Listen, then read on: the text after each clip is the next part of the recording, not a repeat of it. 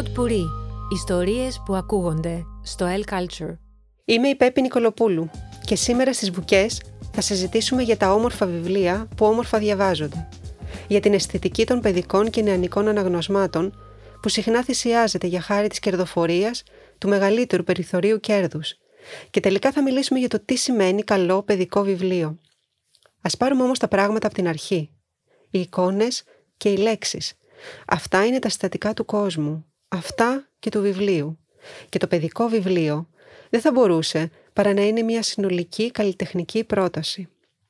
Οι μικροί αναγνώστες επηρεάζονται και καλλιεργούνται τόσο από το περιεχόμενο του βιβλίου, τη γλώσσα, τη σκέψη, τα μηνύματα, την ιστορία, όσο και από την γενικότερη εμφάνισή του. Μπορεί να μην είναι σε θέση σε αυτή την ηλικία να το κρίνουν στα επιμέρους δομικά σημεία του, αλλά σίγουρα μπορούν να αντιληφθούν και να απολαύσουν την ομορφιά του. Θυμάμαι τις κόρες μου από πολύ μικρές να πιάνουν, να χαϊδεύουν τα χαρτιά σε κάθε νέο βιβλίο που αγοράζαμε και πάντα, μα πάντα να το μυρίζουν. Το ωραίο χαρτί προσφέρεται για άγγιγμα. Τα καθαρά και όμορφα γράμματα, τα λευκά περιθώρια, το φιλικό σχήμα και φυσικά η ταιριαστή εικονογράφηση. Είναι εκείνα τα στοιχεία που κάνουν ένα βιβλίο ένα ολόκληρο κόσμο. Ένα ολόκληρο σύμπαν ελκυστικό που συμβάλλει στην καλλιτεχνική τους καλλιέργεια και τελικά γίνεται ένα αληθινό σχολείο αισθητικής και ποιητικής.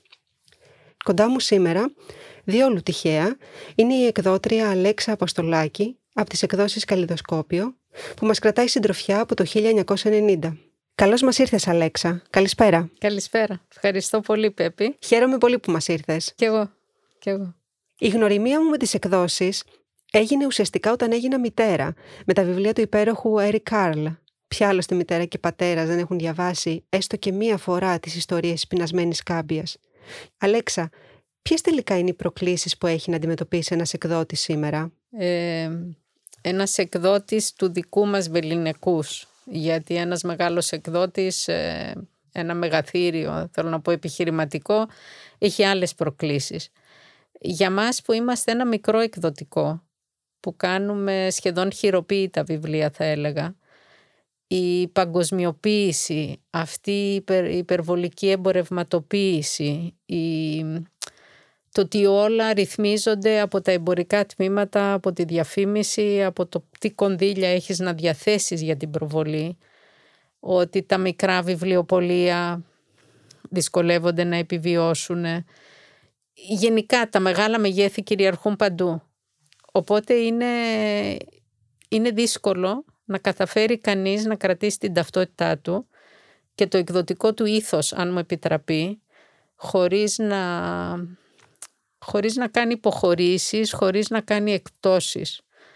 Είναι ένα δύσκολο στοίχημα. Και είναι δύσκολο γιατί εκτός από όλα τα άλλα δεν μπορεί πάντα να σε βρει το κοινό σου εύκολα.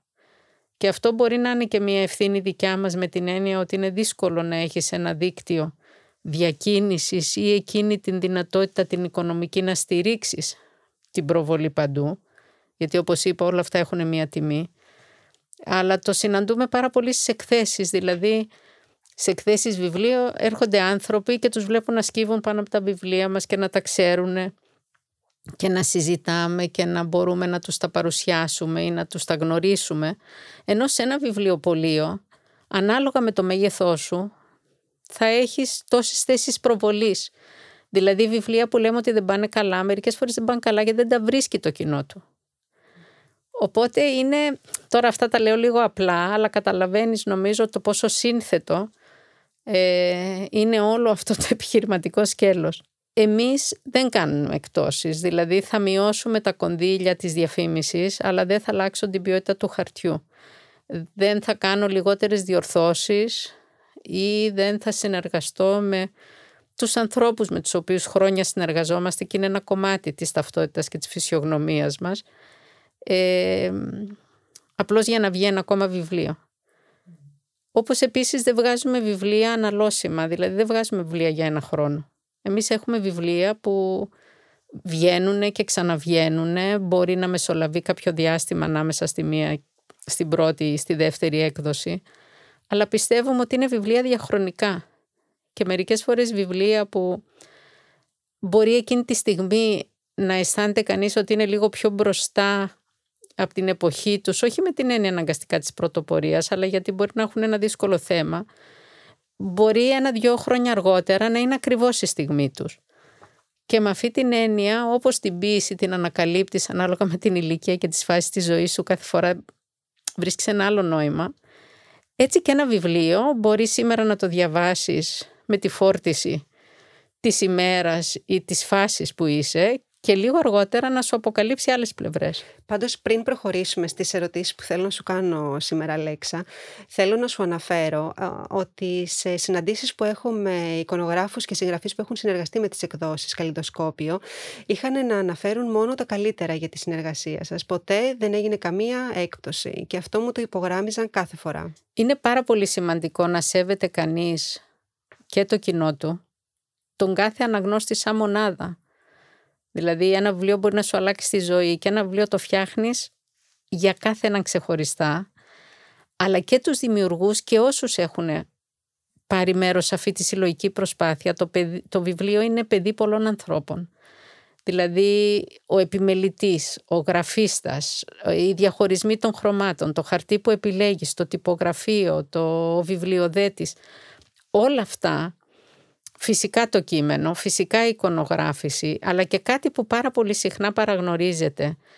Θεωρώ ότι ο ρόλος του εκδότη είναι επίσης πάρα πολύ σημαντικός. Δηλαδή, όπως σε μια ορχήστρα έχεις καταπληκτικούς μουσικούς, αλλά κάποιος συντονίζει, κάποιος τους βοηθάει να βγάλουν τον καλύτερο εαυτό τους και έχει και ένα όραμα ή μια σύλληψη γι' αυτό έχει βάλει κάπου τον πύχη και θέλει να πετύχει ένα αποτέλεσμα που θα έχει μια αισθητική αξία, μια λογοτεχνική αξία. Ε, πιστεύω ότι παίζει πάρα πολύ ρόλο ο εκδότης. Δηλαδή τα βιβλία δεν γεννιούνται μόνα τους. Και οι εκδότες δεν είναι απλώς κάποιοι που επιχειρηματίες που κάνουν πράξεις και ειδικά εμείς νομίζω ότι δεν είμαστε έτσι. Πολλά από τα βιβλία των εκδόσεων έχουν έντονο κοινωνικό μήνυμα. Δίχως ωστόσο να τα χαρακτηρίζει η κοινωνική ορθότητα και ο διδακτισμός, που σίγουρα πιστεύω θα απομάκρυνε τα παιδιά. Ένα τέτοιο παράδειγμα είναι το βιβλίο Ότο της Άννας Κοντολέων σε εικονογράφηση Ντανιέλα Σταματιάδη. Ένα βιβλίο που περιγράφει τη στενή σχέση της χαράς με τον Ότο. Δεν αποκαλύπτω ποιος είναι ο Ότο, που θα μας μιλήσει σιωπηρά και για ένα από τα σοβαρότερα ζητήματα που σπάνια συναντάτε σε παιδικά βιβλία, εκείνο της δωρεάς οργάνων, Της προσφοράς ζωής από το θάνατο και την απώλεια και το κάνει με έναν τρόπο που τα παιδιά θα κατανοήσουν δίχως φόβο, με τρόπο παιγνιώδη. Ένα άλλο βιβλίο είναι το βιβλίο Μελάκ Μόνος της Αργυρός Πιπίνη σε εικονογράφηση του Αχηλέα Ραζή, το οποίο μάλιστα έχει τιμηθεί και με κρατικό βραβείο εικονογραφημένου παιδικού βιβλίου του 2017 και έχει λάβει και τιμητική διάκριση The White Raven στην ίδια χρονιά. Την εποχή της ε, έκδοσής του το 2016, αν δεν κάνω λάθος, όλες οι εκδόσεις με αφορμή τότε τις τραγικές ιστορίες του προσφυγικού παρουσιάζουν πάρα πολλές προτάσεις ε, τίτλων. Το βιβλίο αυτό νομίζω ότι ξεχώρισε και έλαμψε σαν φάρος είναι πραγματικά ένα βιβλίο κόσμημα που θα πρέπει να διδάσκεται στα σχολεία. Αλέξα, ποια λοιπόν είναι εκείνα τα χαρακτηριστικά που αναζητάς όταν βρίσκεσαι αντιμέτωπη με μια πιθανή νέα έκδοση ενός παιδικού βιβλίου; Θα έλεγα κάτι το πρώτο που αναζητάμε, νομίζω είναι να μας μαγέψει ή να μας αρέσει σε εμάς τους ίδιους. Γιατί εγώ πιστεύω ότι τα παιδικά βιβλία δεν είναι εύκολα βιβλία. Είναι βιβλία δύσκολα για να τα φτιάξεις, πολύ πιο απαιτητικά και διαχρονικά. Οπότε αν εγώ δεν κρίνω ένα βιβλίο αναγκαστικά μόνο από σαν να είμαι ένα παιδί τριών ή πέντε ή έξι, αλλά το κρίνω και σαν ενήλικας που έχω φυσικά όλη αυτή την εκδοτική εμπειρία χρόνων, δηλαδή από το 80 από τις εκδόσεις Άμμος.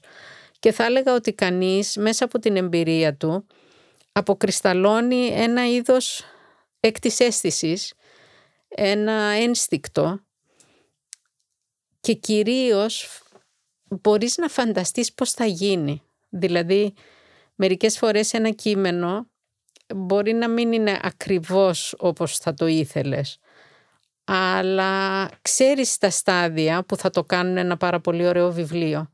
Δεν είναι όλοι εικονογράφοι για όλα τα κείμενα. Πρέπει να το φανταστείς και σε αυτό το επίπεδο το αισθητικό. Οπότε θα έλεγα ότι τα κριτήρια είναι σύνθετα. Σίγουρα προσπαθώ να ισορροπώ τα θέματα. Δηλαδή, σε ένα εκδοτικό του δικού μας μεγέθους δεν μπορούμε μια χρονιά να βγάλουμε 10 βιβλία για το προσφυγικό. Υπάρχουν εξαιρετικά βιβλία που δεν βγάλαμε και που χαίρομαι που βγήκανε σε άλλους εκδότες όταν εμείς ενημερώσαμε ότι δεν μπορούσαμε. Γιατί πρέπει μέσα σε μια χρονιά τα καινούργια σου βιβλία να καλύπτουν μια γκάμα θεμάτων.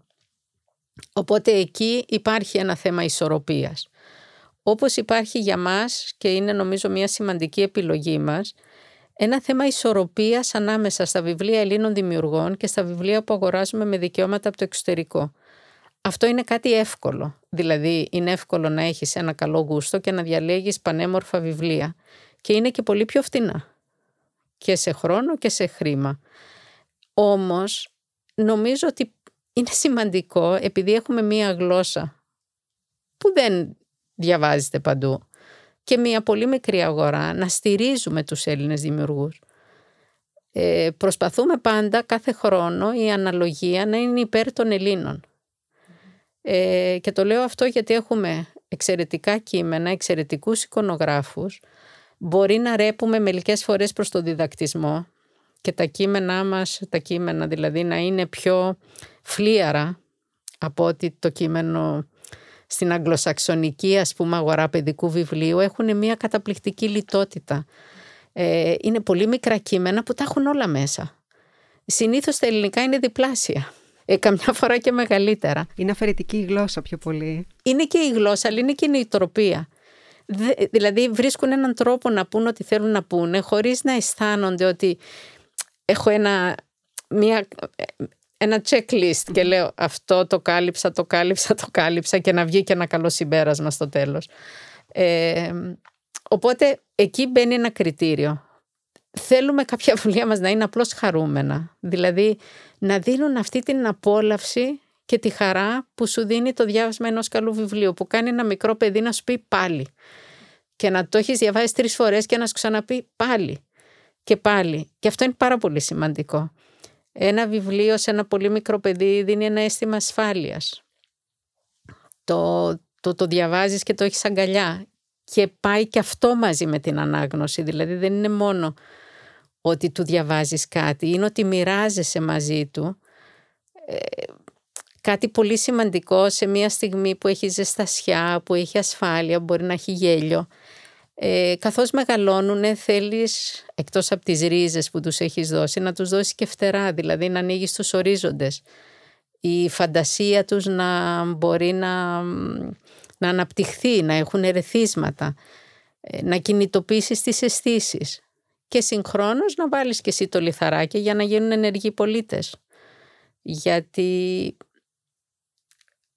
αυτά τα πρώτα χρόνια είναι πάρα πολύ καθοριστικά κουβαλάς την πρίκα σου όταν μεγαλώσεις όλα αυτά που σου έχουν προσφέρει όταν είσαι μικρός και στο σχολείο και στο σπίτι και πάρα πολλά βιβλία που μοιάζει ότι έχουν δύσκολα θέματα και που συνήθως δεν τα αγοράζουν, δεν είναι η πρώτη επιλογή γιατί είναι δυσάρεστα, γιατί είναι για το διαζύγιο ή για τη γεροντική άνοια ε, ή για κάποιο άλλο δύσκολο θέμα εκφοβισμού ή οτιδήποτε. Παρόλα αυτά προσφέρουν συναισθηματική θωράκιση. Αυτά τα βιβλία δεν τα βγάζουμε για να τα πάρει κανείς να το πάει δώρο σε ένα ζευγάρι που χωρίζουν να το πάρει το παιδάκι. Είναι για να έχει διαβάσει ότι και αυτά είναι μέσα στη ζωή. Για να ξέρεις ότι μπορεί να συμβούν και δυσάρεστα γεγονότα και απώλεια και κάποιος στην οικογένεια να αρρωστήσει ή να υπάρχει μια αναπηρία ε, για τους αποκλεισμούς, για πάρα πολλά θέματα. Αλλά πρέπει να υπάρχουν αυτά τα βιβλία. Θα συμφωνήσω μαζί σου ότι πρέπει να υπάρχουν αυτά τα βιβλία σε κάθε βιβλιοθήκη. Ε, ωστόσο, οι προτάσεις σας διαφέρουν πολύ και σε μορφή και σχήμα εκτός από περιεχόμενο. Αν είχα ένα ράφι συγκεκριμένων διαστάσεων, τα βιβλία σας δεν θα μπορούσαν να χωρέσουν, δίχως να προεξέχουν. Πολύ συχνά το ένα δεν μοιάζει με το άλλο. Άλλες μορφές και σχήματα, διαφορετικά καλούπια, χωρίς καμία επανάληψη. Και αυτό είναι κάτι που το βρίσκω εντυπωσιακό. Μας έχει απασχολήσει ε, το, το σχήμα του ΜΕΛΑΚ έγινε για να μην, ε, να μην στριμώξουμε τα έργα του Αχιλέα. Ο Αχιλέας δεν είχε ξανακάνει βιβλίο και όταν μου έφερε τις εικόνες ήταν εξαιρετικές για μία έκθεση, αλλά δεν είχε υπολογίσει τη θέση του κειμένου. Και μου έλεγε ναι μπορούμε αυτό, αλλά δεν έβγαινε έτσι. Οπότε κρατήσαμε το σχήμα των εικόνων του και προσθέσαμε άλλο, άλλη μία σελίδα. Και μέσα από μία συνεργασία με τον Αχιλέα και τη γραφίστριά μας την Έρη την Αράπογλου, σχεδιάσαμε ένα βιβλίο ώστε να μην πειράξω τις εικόνες του Αχιλέα, οι οποίες ήταν καταπληκτικές. Το βιβλίο βγήκε πάρα πολύ ιδιαίτερο. Πρέπει να πω ότι όταν προσπάθησα στην έκθεση της ε, στην Πολόνια να το προτείνω σε εκδότες Αμερικανούς με τους οποίους είχαμε συνεργαστεί στο παρελθόν, είχαμε πάρει την Έρικα το βιβλίο για το ολοκαύτωμα, μου είπανε ότι είναι εξαιρετικό αλλά εμείς βγάζουμε μόνο τετράγωνα βιβλία. Οπότε αυτό το θέμα με το σχήμα είναι δικό από μαχαίρι. Ε, ας πούμε στο «Αν» της Αγαθής της Δημητρούκα. Εντυπωσιακό βιβλίο. Εντυπωσιακό, βραβευμένο και στο εξωτερικό και στην Ελλάδα και με κρατικό βραβείο και με βραβείο του αναγνώστη και στη Σερβία βραβείο για ποιητικά βιβλία ε, και τώρα θα εκδοθεί στην Κίνα. Ενώ ήταν σχεδιασμένο να βγει σε ένα μέγεθος πολύ μικρότερο, όταν είδα αυτό το άλογο του Τάσιες που έχει τρία πόδια σηκωμένα στον αέρα και στην ουσία δεν το προσέχεις, δηλαδή έχει φτιάξει ένα άλογο με μια απίστευτη ορμή. Δεν μπορούσα να το χώσω σε αυτή τη σελίδα. Δηλαδή είπα στην αγαθή ότι κοίταξε αγαθή μου, ξέρω ότι αυτό είναι αντιεμπορικό ενώ δεν κοιτάω το συμφέρον του εκδοτικού, αλλά δεν αναδεικνύεται αυτή η, η τέχνη σε αυτό το μέγεθος. Και το κάναμε αυτό το μεγάλο βιβλίο που ομολογώ ότι δεν το έχουν εκτιμήσει όσο θα έπρεπε οι καθημερινοί αναγνώστες γιατί έχουν τη λογική και το έχω ακούσει με τα αυτιά μου ότι έχει πολύ μικρό κείμενο λέει. Ωραία το διαβάσαμε. Το έχω ακούσει στην έκθεση στο Ζάπιο.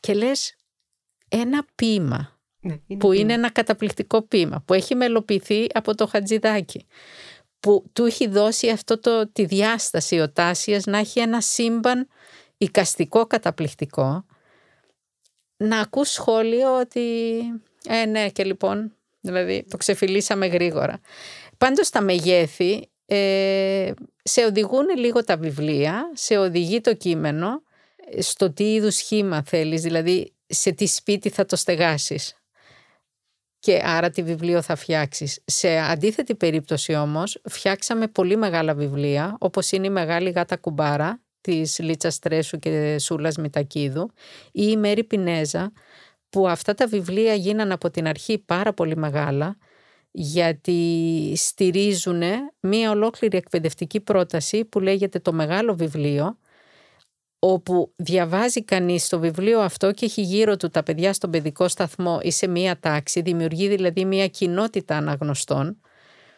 Και αυτή η μεγάλη διάσταση βοηθάει στο να παρατηρήσουν τα παιδιά και να συμμετέχουν όλα μαζί στη διαδικασία ανάγνωσης και απόλαυσης ενός βιβλίου. Άλλα μας βιβλία όπως το «Ο Κουκούσκα» της Μέρης Κατσίκα, της Μάρος Κατσίκα, συγγνώμη, ε, ήταν πάρα πολύ μικρό γιατί θέλαμε να μπορεί να το πιάσει ένα παιδί στο χέρι του. Ή το βιβλίο της Πέρσα Ζαχαριά, το πρώτο ελληνικό βιβλίο χωρίς λόγια, η Φάλαινα, το Αγόρι και η Θάλασσα ανάμεσά τους, που επίσης είναι πολύ μικρό. Είναι υπέροχο όλος ανέφερες. Ε, εγώ έχω ξεχωρίσει από τα πρόσφατα το, το βιβλίο του Δημήτρη Πασλά. Το «Ο πιο δυνατός άνθρωπος ε, του κόσμου» το οποίο ήταν και υποψήφιο φέτος ε, στα βραβεία Ήμπι. Ε, είναι ένα παιδικό βιβλίο γεμάτο, θα έλεγα, φιλοσοφικούς στοχασμούς. Είναι, έχει πολιτικό σχόλιο, κριτική σκέψη και αυτή την κάθετη μορφή, πολύ ιδιαίτερη. Πολλοί έχουν προσπαθήσει να μιλήσουν για την απραγία, τη φυγοπονία, αλλά λίγοι έχουν καταφέρει να το κάνουν εφάνταστα και δημιουργικά όσο εδώ. Η ιστορία είναι απλή, αλλά και οι χαρακτήρες της. Και εκεί βρίσκεται και η ομορφιά αυτού του βιβλίου. Θα ήθελα πολύ να μοιραστούμε με τους ακροατές μας ένα απόσπασμα, μια εισαγωγή αυτού του βιβλίου. Αλέξα, συμφωνείς; Ναι, βέβαια. Μια πόλη. Μια συνηθισμένη πόλη. Όπως είναι η πόλη σε όλο τον κόσμο. Ξημέρωνε. Ο καιρός, μάλιστα εκείνη τη μέρα, ήταν καλός. Οι κάτοικοι, συζητώντας μεταξύ τους, συμφωνούσαν πως αυτό ήταν κάτι πολύ φυσιολογικό για την εποχή. Έτσι κι αλλιώς οι κάτοικοι πάντοτε χρησιμοποιούσαν λέξεις ώστε να συμφωνούν μεταξύ τους. ώστε να είναι όλοι τους ευχαριστημένοι. Αυτό χρειαζόταν μεγάλη επιδεξιότητα. Αλλά ευτυχώς βοηθούσε και ο καιρός που εκείνη τη μέρα ήταν καλός. Αλλά ένας εκφαντικό, απόκοσμος θόρυβος θα τα άλλαζε όλα. Ένα μεγάλο στρογγυλό είχε πέσει άγνωστο από πόσο ψηλά ακριβώς στο κέντρο της πόλης. Ούτε χιλιοστό δεξιότερα ή αριστερότερα, ακριβώς στο κέντρο. Θα μπορούσαν να γραφτούν πολλά για τις επιπτώσεις που είχε στη συμπεριφορά των κατοίκων αυτή η πτώση, αλλά θα αρκεστούμε σε όσα έγραφαν την επόμενη μέρα οι εφημερίδες. Πανικός, η ασυνεννοησία και η αναποφασιστικότητα των κατοίκων να προσδιορίσουν τι ακριβώς είναι το μεγάλο στρογγυλό, από πού τους ήρθε και για ποιο λόγο, τους οδήγησαν στην πιο αναμενόμενη λύση από όλες. Να βρουν τον πιο δυνατό άνθρωπο του κόσμου, ώστε με τη βοήθειά του να το ξεφορτωθούν σύντομα. Υπέροχο βιβλίο. Πάρα πολύ ωραίο, πραγματικά. Και πάρα πολύ σύγχρονο. Ε, ένα βιβλίο που νομίζω απολαμβάνουν εξίσου οι αναγνώστες μικρής ηλικίας αλλά και όλων των άλλων ηλικιών. Γιατί μας μιλάει για το, με έναν πάρα πολύ ωραίο τρόπο για το ότι δεν μπορούμε να περιμένουμε τις λύσεις απ' έξω. Ε, είναι πολύ βασισμένο σε αλληγορικά στοιχεία. Πιστεύεις ότι η αλληγορία είναι δυσνόητη και κατά συνέπεια κάποιες φορές μπορεί να απορρίπτεται από, από τους γονείς και τα παιδιά στην εποχή μας; Όχι, είναι δυσνόητη μόνο όταν δεν είναι καλά χωνεμένη και καλά δουλεμένη. Δηλαδή τα λαϊκά παραμύθια, τα παραδοσιακά παραμύθια και οι μύθοι είναι γεμάτοι αλληγορίες και κανείς δεν είχε πρόβλημα ποτέ να τους κατανοήσει όλους αυτούς τους αιώνες. Οπότε θα έλεγα ότι δεν είναι πρόβλημα η αλληγορία, ίσα ίσα που μερικές φορές είναι το όχημα με το οποίο μπορούμε να μιλήσουμε για θέματα πιο δύσκολα ή πιο σύνθετα. Και νομίζω ότι τα παιδιά αυτά τα αντιλαμβάνονται καμιά φορά και ευκολότερα από ότι οι ενήλικες. Σωστά.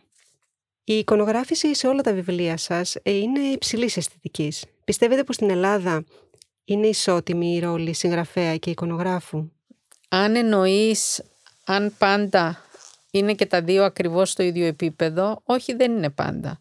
Υπάρχουν στιγμές που κανείς ευτυχεί να έχει ένα εξαιρετικό κείμενο με μια εξαιρετική εικονογράφηση, αλλά μερικές άλλες φορές μπορεί το κείμενο να υπολείπεται κάπως, χωρίς να σημαίνει ότι δεν είναι πάρα πολύ καλό, και ο εικονογράφος να δημιουργεί μια δικιά του αφήγηση, ένα καινούριο παράλληλο σύμπαν.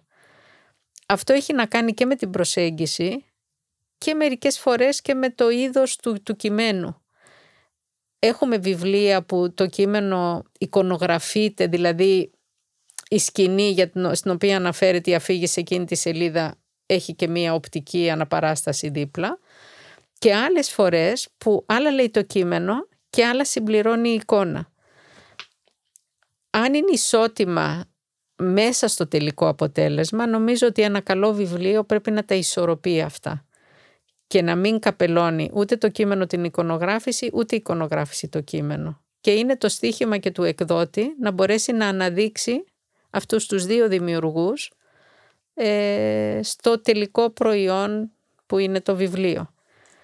Τον τελευταίο καιρό, όλο και πιο συχνά, βλέπουμε ότι δεν γίνεται διάκριση στα εξώφυλλα, αλλά αναφέρονται ο συγγραφέας ή η συγγραφέας και ο εικονογράφος ισότιμα με την έννοια ότι απλώς μπαίνει πρώτα το όνομα του συγγραφέα και μετά του εικονογράφου.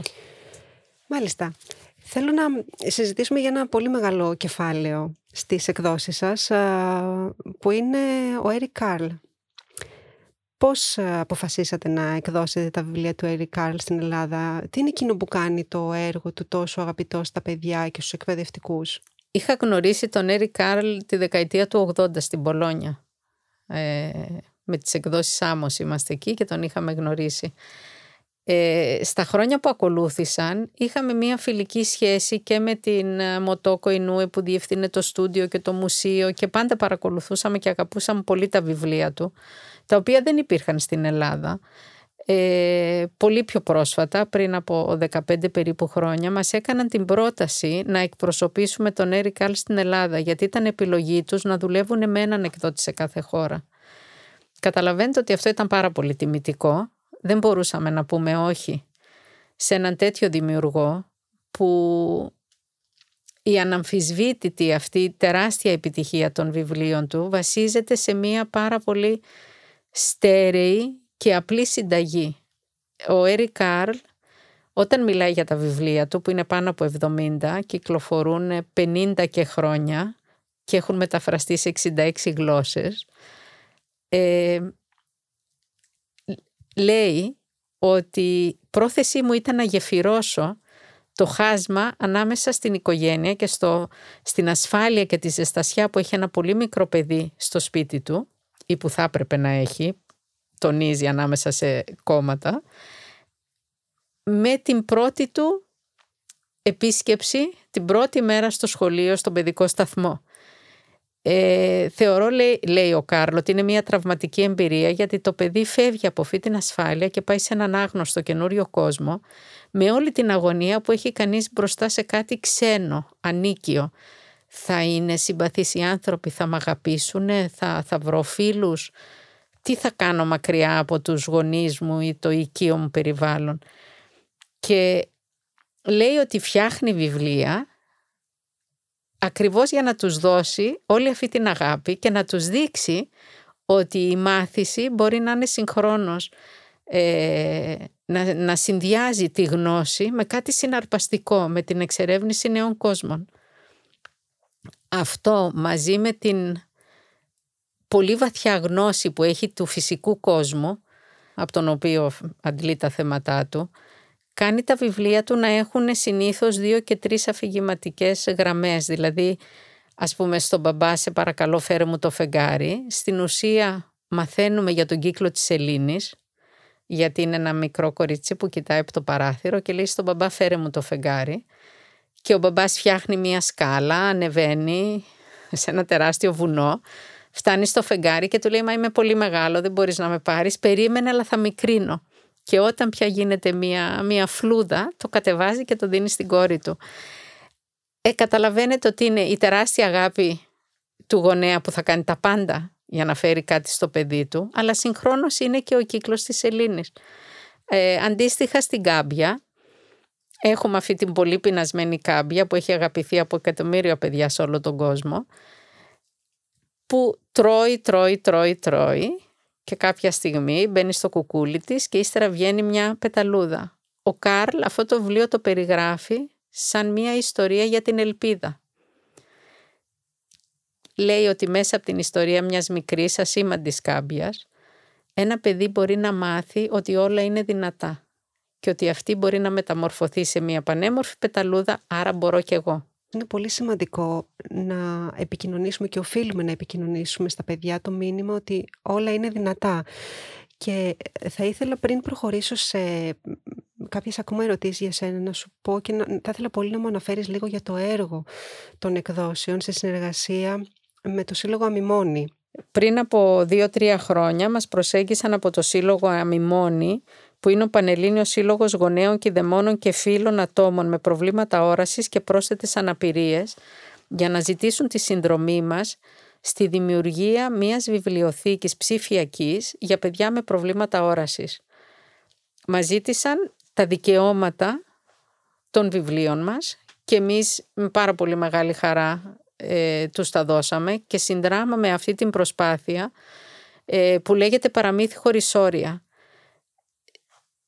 η πίστη μας ότι κάθε παιδί έχει δικαίωμα στο παιδικό βιβλίο, έχει δικαίωμα στον πολιτισμό και μέσα από αυτή την προσπάθεια οπτικοποιούμε, κάνουμε οπτική προσαρμογή εικονογραφημένων βιβλίων ώστε να μπορέσουν να τα δούνε και να τα διαβάσουν και να τα χαρούν παιδιά που δεν έχουν μεγάλη οπτική ικανότητα. Ε, η πρώτη φάση περιλάμβανε την οπτικοποίηση, την οπτική προσαρμογή τριών βιβλίων μας και επτά που γίνανε μόνο, ηχογραφήθηκαν μόνο και τώρα έχουμε περάσει στη δεύτερη φάση όπου συνολικά θα είναι περίπου 30 βιβλία.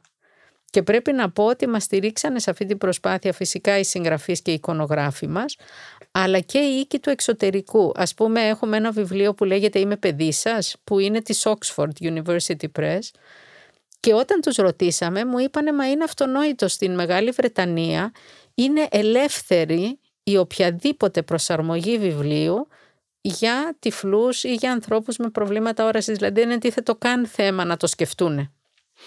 Ε, και πες μου λίγο, πώς ακριβώς ε, ε, μεταφέρεις μια εικόνα ε, με τέτοιο τρόπο ώστε να είναι ε, να μπορεί κάποιος που έχει περιορισμένη ικανότητα να τη δει.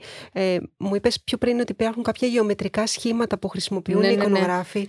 Οι ειδικευμένοι ψυχολόγοι της πρώιμης παρέμβασης της αμιμόνης, αυτοί δηλαδή που δουλεύουν με τα παιδιά με τις πολύ μικρές ηλικίες, βασίζονται σε κάποιες διεθνείς προδιαγραφές, σε κάποιους κανόνες για το πώς δίνεις αυτό το οπτικό ερέθισμα. Οπότε παίρνουμε το κείμενο και οι οι ειδικευμένοι αυτοί επιστήμονες μας κάνουν ένα storyboard, ένα σενάριο για το πώς θα φτιάξουμε. Και σου λένε από αυτή την εικόνα ότι θα επιλέξεις ας πούμε αν είναι η γάτα κουμπάρα μόνο μία γάτα μαζί με ένα τραπέζι δίπλα της δεν θα υπάρχει προοπτική, θα υπάρχει μία σχηματοποίηση του ζώου, δεν θα είναι το, η γάτα που ζωγράφησε η Σοφία η Φόρτομα και ανάλογα υπάρχει μια διαβάθμιση. Αν ε, απευθύνεται σε παιδιά με πολύ μικρή οπτική ικανότητα μπορεί να είναι μόνο ρόμβοι ή κύκλοι, μαύρες ή άσπρες γραμμές. Αν έχουν λίγο παραπάνω μπορεί να φτάσουμε σε μια απλοποιημένη απεικόνηση της εικονογράφησης ή των προσώπων αλλά χωρίς πολλά χαρακτηριστικά, χωρίς λεπτομέρειες, χωρίς προοπτική με μία παράθεση ας πούμε οριζόντια στην οθόνη, δεν είναι κάτι πιο πίσω, πιο μπρος και ορισμένα χρώματα είναι πιο εύκολο, δηλαδή τα πορτοκαλί, τα μπλε αλλά όχι τα ροζ. Και μας δίνουν τις οδηγίες και το φτιάχνουμε με τη γραφίστρια και τα επεξεργαζόμαστε και μετά τα περνάνε δύο-τρία χέρια μέχρι να... Ε, μπράβο, νομίζω ότι είναι ένα θαυμάσιο έργο αυτό που επιτελείτε. Είναι πολύ σημαντικό γιατί νομίζω ότι το μέτρο του πολιτισμού μας είναι τι κάνουμε για τις μειονότητες με την έννοια για αυτούς που δεν είναι ο μέσος όρος, που δεν είναι οι περισσότεροι από εμάς, αλλά που έχουν τα ίδια δικαιώματα με μας. Πολύ σωστά.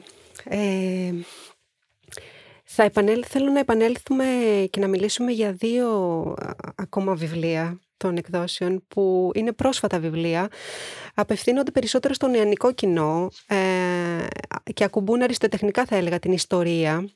Ε, το ένα είναι το μια ιστορία για το Διονύσιο Σολομό από τη Μάρια Μπαχά σε κείμενο και εικόνες της ίδιας, το οποίο έχω την εντύπωση ότι σχεδιάστηκε και εκδόθηκε με αφορμή τον εορτασμό των 200 χρόνων από την Ελληνική Επανάσταση και το δεύτερο που έχω ξεχωρίσει ε, είναι το πόσο κρατάει η ελπίδα του Νεκτάριου Στελάκη σε εικονογράφηση του Αλέξη Φραγκούλη.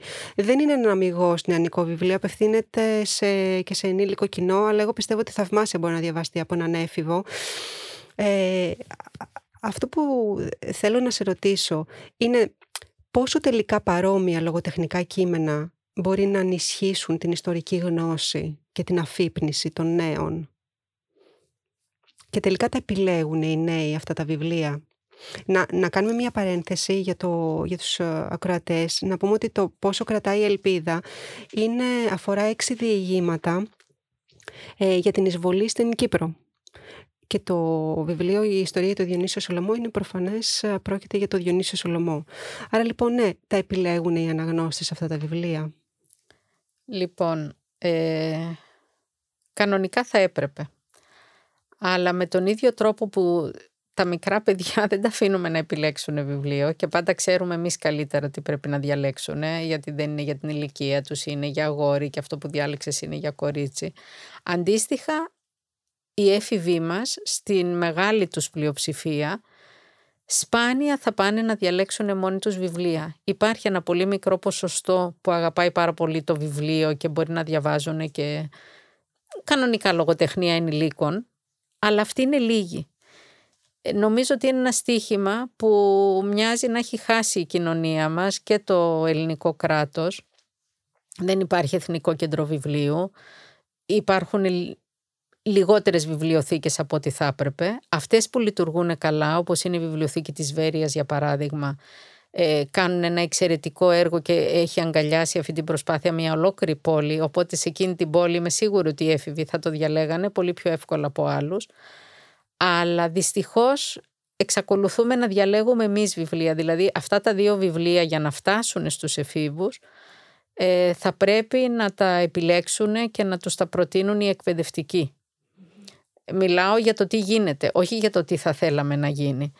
Ε, παρόλα αυτά, νομίζω ότι από την ώρα που θα τα πιάσουν στα χέρια τους, ε, αν διαβάσουν το, μια ιστορία για τον Διονύσιο Σολομό της Μάριας Μπαχά, θα μαγευτούν από αυτό το καταπληκτικό σολομικό σύμπαν που έχει δημιουργήσει η Μάρια σε ένα κείμενο από τα καλύτερα που έχω διαβάσει τα τελευταία χρόνια. Θεωρώ ότι είναι για ενήλικες, ότι είναι και για εφήβους, αλλά ε, το στίχημα σε αυτό το βιβλίο, το οποίο είναι υβριδικό εμπολής, ήταν η διάθεσή μας και νομίζω το πετύχαμε, ήταν να μπει σε αυτό το σύμπαν μέσα από τους πίνακες που έφτιαξε η Μάρια και αφού τους απολαύσεις και αισθανθείς ότι γυρνάς στη Ζάκυνθο το 1798, μετά να διαβάσεις το κείμενο, το οποίο πάλι να μην διακόπτεται, αλλά να απολαύσεις το κείμενο. Μιλάμε δηλαδή για μια σύνθετη αφήγηση.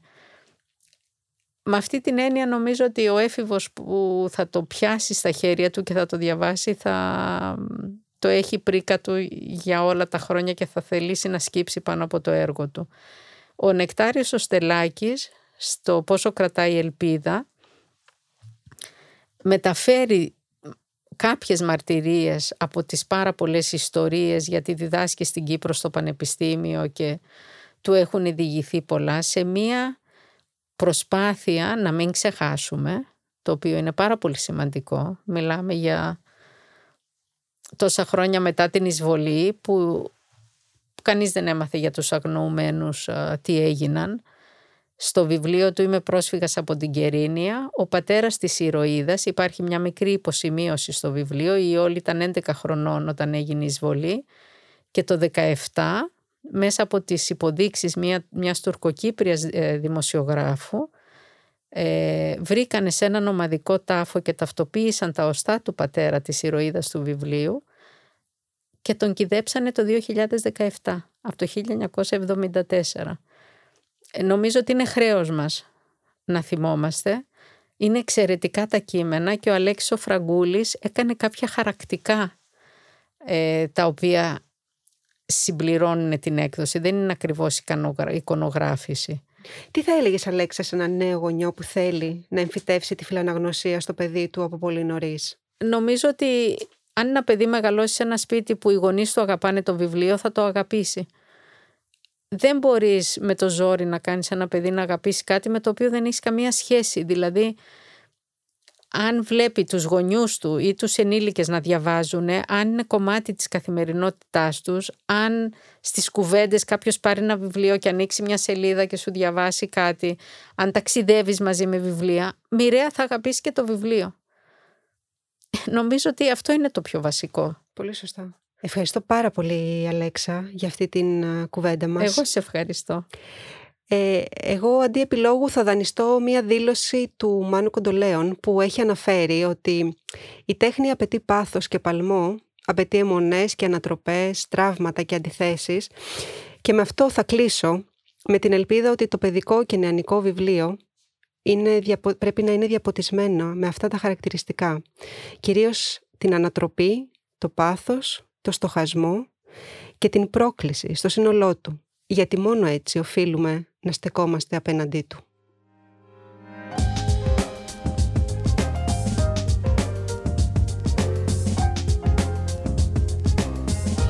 Pod Puri. Ιστορίες που ακούγονται στο El Culture.